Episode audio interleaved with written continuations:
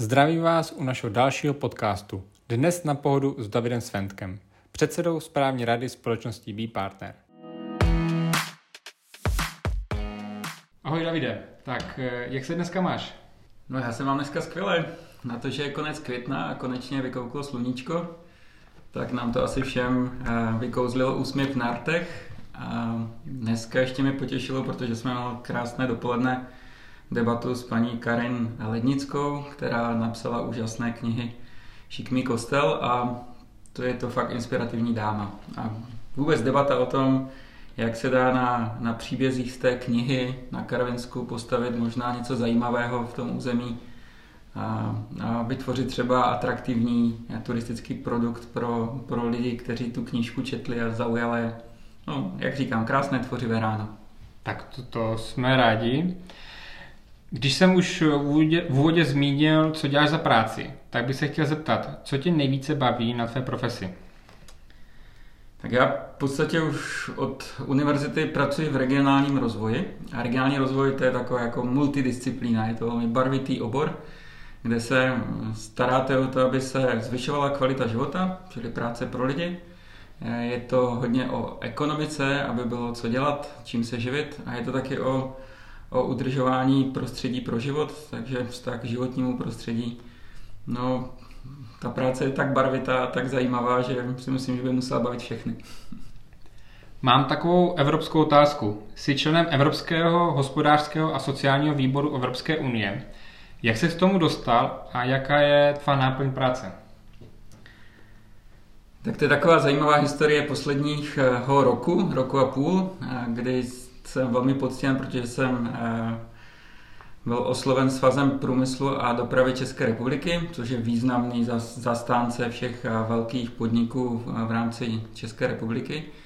A díky té mé předchozí eh, praxi v komunikaci s Evropskou komisí, tak jsme se dohodli, že bych mohl zastupovat zájmy zaměstnavatelů v takzvaném Evropském hospodářském a sociálním výboru což je těleso, ať si to představíte, které čítá nějakých 330 téměř lidí z celé, z celé Evropy, ze všech 27 členských států. A je to jakýsi takový hlas, který eh, trošku dělá eh, takového prostředníka mezi tou politickou reprezentací a Evropským parlamentem, Evropskou radou a jednotlivými státy, jednotlivými zaměstnavateli, odbory různými sociálními aktéry. Takže my se snažíme, třeba ta nová evropská legislativa, když se připravuje, tak aby nedopadla negativně eh, na lidi, tak my to máme možnost pročíst, oponovat, dát k tomu stanovisko a to se následně projeví pak v té výsledné podobě. Takže taková zajímavá práce, pro mě je to čest a, a mám šanci se potkávat s lidmi napříč celou Evropou, což je cenná zkušenost. Jak si myslíš, že vnímají okolní státy náš kraj ve smyslu možno investování, ale i tak obecně celkově, náš kraj?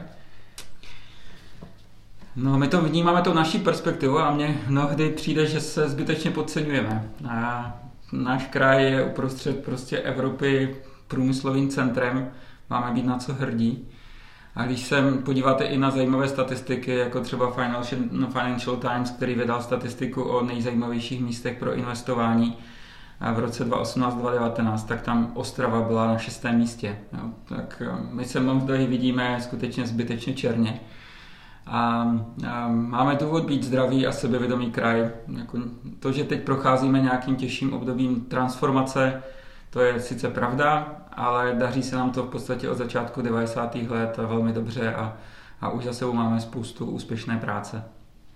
Jak jsi zmínil, velkým tématem je aktuálně transformace postuhelných krajů. Jaký vidíš mezi nimi rozdíl a v čem je náš kraj jiný než Ústecký a Karlovarský kraj?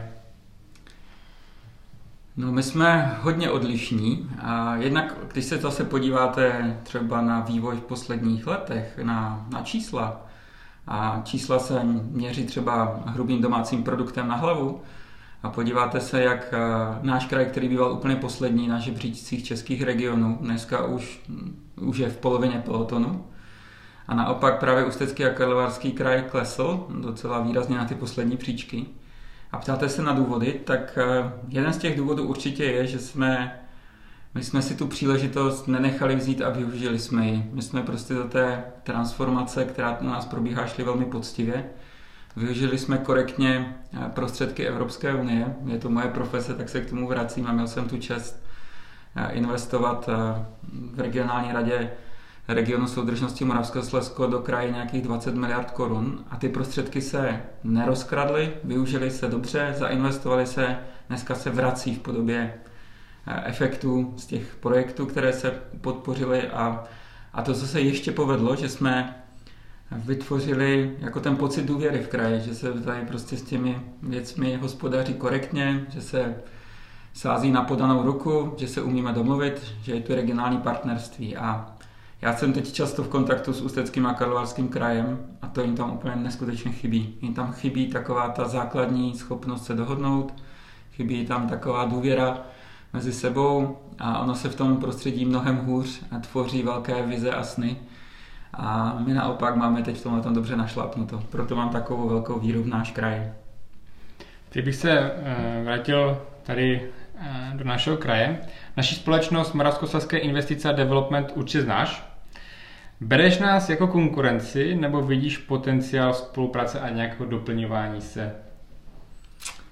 Tak jak jsem zmínil už předtím, my se v kraji umíme domluvit. Je to obrovská deviza a já mám MSID, potažmo, vy jste se kdysi jmenovali Agentura pro regionální rozvoj. Ano. Mám hluboko v srdci, protože když jsem začal svou no, pracovní eh, cestu, tak, tak jsem měl tu čest se potkat s Petrem Čekajem, s Karlem Skokanem a Vladimírem Gelnarem, co byli svého času lídři agentury pro regionální rozvoj, kteří jako první v republice začali v podstatě strategicky plánovat regionální rozvoj a, a udělali ohromný kus práce. A oni mi vlastně přivedli hodně k tomu, co dělám dneska. Já jsem vedl Třineckou agenturu rozvojovou a oni mi vzali jako partnera. Od té doby vás mám v kategorii jako blízkých eh, skupin lidí a institucí a myslím si, že MSID v tom, co hraje a v tom, co může hrát v roli jakéhosi přirozeného veřejného investora, v těch místech v kraji, kde je to potřeba, kdy s mandátem kraje můžete měnit ta území, pomoci jim, tak máte nezastupitelnou roli. A my se snažíme o to tež, ale jsme, jsme poradenská organizace, takže v tomto smyslu jsme privátně založeni. Byť mnohdy mám pocit, že se chováme taky jako regionální rozvojová agentura a, a občas jako i nezjištně pomoct nebo dělat věci, ve které věříte, že prostě si dělat mají bez ohledu na korunu, to je prostě něco, co má hodnotu a, a co vás možná, když se otočíte, těší ještě víc, než ta vydělaná koruna. Teď budem tak mírně do fantazie. Představ si, že jsi teď čerstvě po maturitě. Kde bys si chtěl studovat, myslím tím obor, nebo co bys chtěl dělat jako mladý člověk v této rychlé době? Době, která je já mě už je 46 let, takže pro mě ta doba je ještě mnohem a mnohem otevřenější, než když vzpomínám já na své roky po maturitě. A když to třeba dneska probírám se svými dětmi, dneska jsou ty možnosti úplně nekonečné. Jako moci si rozhodnout dneska, když jste z Jablunkova, o tom, že můžete jít studovat na MIT architekturu, nebo můžete jít filozofii studovat na Oxford, anebo ekonomii na Bocconi univerzity v Miláně, to je prostě jenom vaše rozhodnutí a, a dneska ta příležitost tady je. Takže prosím, jako chytejte příležitosti a pak se hlavně něco naučte a vraťte se s tím zpátky do regionu.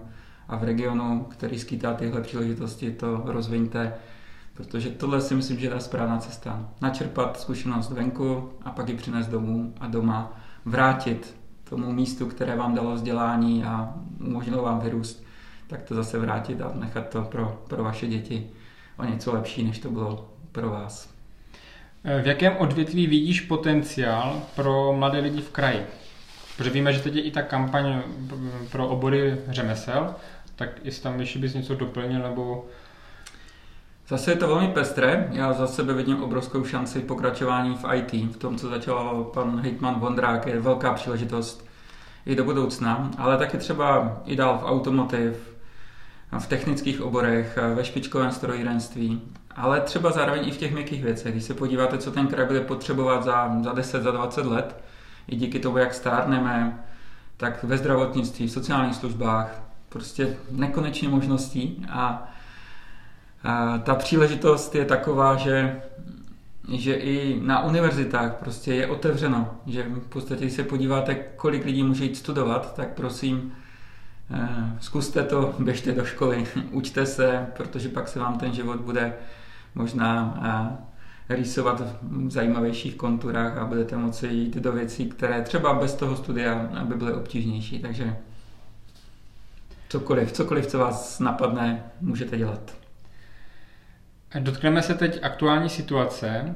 COVID zasáhl každého z nás, většinou hlavně negativně. Ale vidíš v této situaci okamžik nových příležitostí a restart některých odvětví? No já musím říct, že to byla v posledních měsících docela těžká doba. Vzala nám asi všem hodně blízkých přátel, a mnohdy i, i třeba těch nejbližších, takže to není snadná doba. A na druhou stranu, když se na to podívám trošku z odstupu, tak uh, ta doba přeje inovacím. Úplně neuvěřitelně. A když se podíváte na to, kolik mladých lidí, a nejenom mladých, ale kolik prostě lidí díky své tvořivosti uh, zafungovali a začali využívat toho, co ta doba potřebuje. A je to vidět všude. Je to vidět v nových dynamických firmách, které se rozvíjejí napříč obory od online obchodování po logistické firmy, zdravotnictví až třeba po kulturu. A tady vzpomenu třeba divadlo Mír v Ostravě, které mě fascinuje, jak dokázalo v této těžké době oslovit své publikum. Tak eh, si myslím, že každá ta eh, těžká doba je zároveň neuvěřitelnou šancí, protože v té době změny se vlastně ta tvořivost a inovace chce ještě víc. A teď taková doba je, takže kdo máte nápady, tak, eh, tak je teď pojďte chytit za pačesy. Vytvoří se díky této situace nová témata projektu, které třeba ještě v kraji nebyly, ale i obecně v České republice? Nebo už o nějakých víš? Když, na, když nad tím přemýšlím spíš z regionálního pohledu, tak si myslím, že ta doba si vynucuje mnohem širší digitalizaci. Jo? Že to je něco, co bychom měli víc v kraji podporovat do každé vesničky, na každou periferii bychom měli mít vysokorychlostní internet jako úplně základní veřejnou infrastrukturu, která by měla být dostupná. A jestli se nám to povede, tak je to možná příležitost tak trošku vyrovnat i rozdíly v kraji. No, že ten venkov, který dneska trochu trpěl, tak si myslím, že by se tím mohl, uh, mohl vyrovnat. A pro mě představa, že sedím v nějakém pěkném venkovském uh, místě na chalupě, ale zároveň vlastně můžu pracovat na dálku, je velmi lákavá. To může zlákat mnoho lidí a může to být taky i pobídka pro to, aby lidi přišli do těch venkovských částí kraje pracovat. Ve své firmě Be Partner se zabýváte rozvojovými strategiemi, projekty a marketingem. Kde osobně vidíš náš kraj za 10 let? Budou stále rozdíly mezi oblastmi v kraji, myslím Karvinsko, Bruntálsko, Ostrava, Novojičínsko a tak dále? Ostrava má úplně neskutečně skvěle našlápnuté. Já z toho mám radost. Ostrava je podle mě dneska už tak trochu za vodou. Je to třetí, jasný třetí metropolitní oblast eh, naší České republiky a, a tam se vůbec nebojím. Tam je koncentrace lidí, mozku, to pojede. Karviná, ta je teď trošku ve svízelné době. Končí těžba uhlí, lidi hledají novou perspektivu. Ale město je aktivní, lidi jsou aktivní, připravuje se řada rozvojových projektů, to se určitě projeví, zúročí. A příklady máme v Evropě, třeba německé město Botrob je příkladem takové krásné povedené transformace. A Bruntálsko, tam je ten problém v podstatě tak trošku stálý, ale daří se to a já mám radost, že tam jsou taky lidi na radnicích, kteří tomu věří a, a tahají už dlouho celý ten region kupředu. Třeba pan starosta z Bruntále ukazuje, že se to může podařit, že tam přitáhnou nové investory, nabídnou novou práci lidem a i tam se to pozitivně mění k lepšímu. Takže já jsem v tomhle velký optimista. Pracujete na nějak, na fir, ve firmě na nějakém strategickém projektu, který by si chtěl vyzdvihnout, eh, který i teď brzo Uvidíme nějaké výsledky nebo výstupy z toho? My v poslední době jsme se rozhodli, že právě Karviné zkusíme trošku více pomoci a i svými nápady a svými, a svými mm, lidmi, takže mm, máme několik krásných projektů ve hře, jako třeba komunitní hydroponická farma, která by se mohla v Karviné povést, nebo část města chceme změnit na pozitivní energetickou čtvrť, že bychom víc energie vyráběli, než spotřebovali v tom místě nebo chceme rekonstruovat konírny a přilehlý park a vytvořit takový jako komunitní hub pro, pro karvináky, takže, eh, takže v Karviné se rysuje krásná sada rozvojových projektů. Dotkli jsme se Karvinska, tak musím se zeptat. My zase na MSID pracujeme na projektu POHO 2030. Jak ho vnímáš ty? Poho 230 je, je podle mě vizionářská věc, která si zaslouží velkou podporu. A já věřím, že právě díky tomu, že se dělá ten plán nahoře, ke kterému se můžou přidat spoluhráči, klíčoví stakeholdři, tak se ta změna v tom velkém území může povést. Bez téhle moderace, kterou tam kraj potažmo vy jako MSID děláte, se to nemohlo podařit dobře. A už teď je vidět, jak těžké je sladit zájmy všech těch aktérů ale někdo to dělat má a dělá, tak za to díky. Já myslím, že, že tam je právě spousta i těch společných věcí, které můžeme řešit za město Karvinou spolu s tím územím pohornické krajiny. Prozradíš nám, kde bereš energii a inspiraci pro svou práci?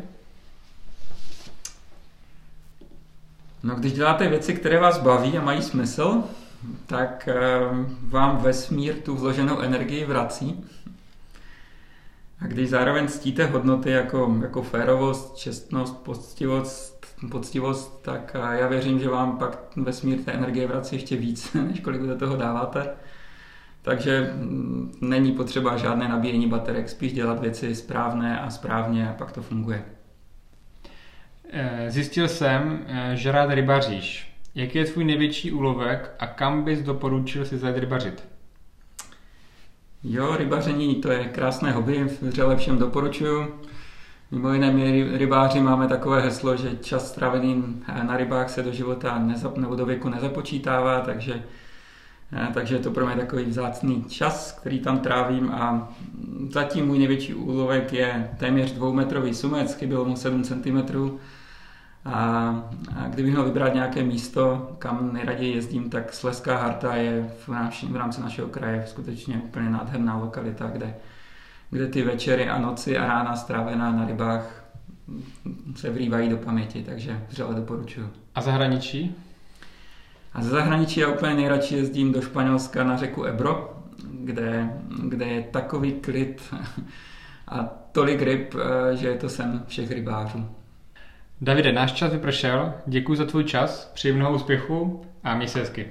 Já moc děkuji za pozvání a se vám všem daří.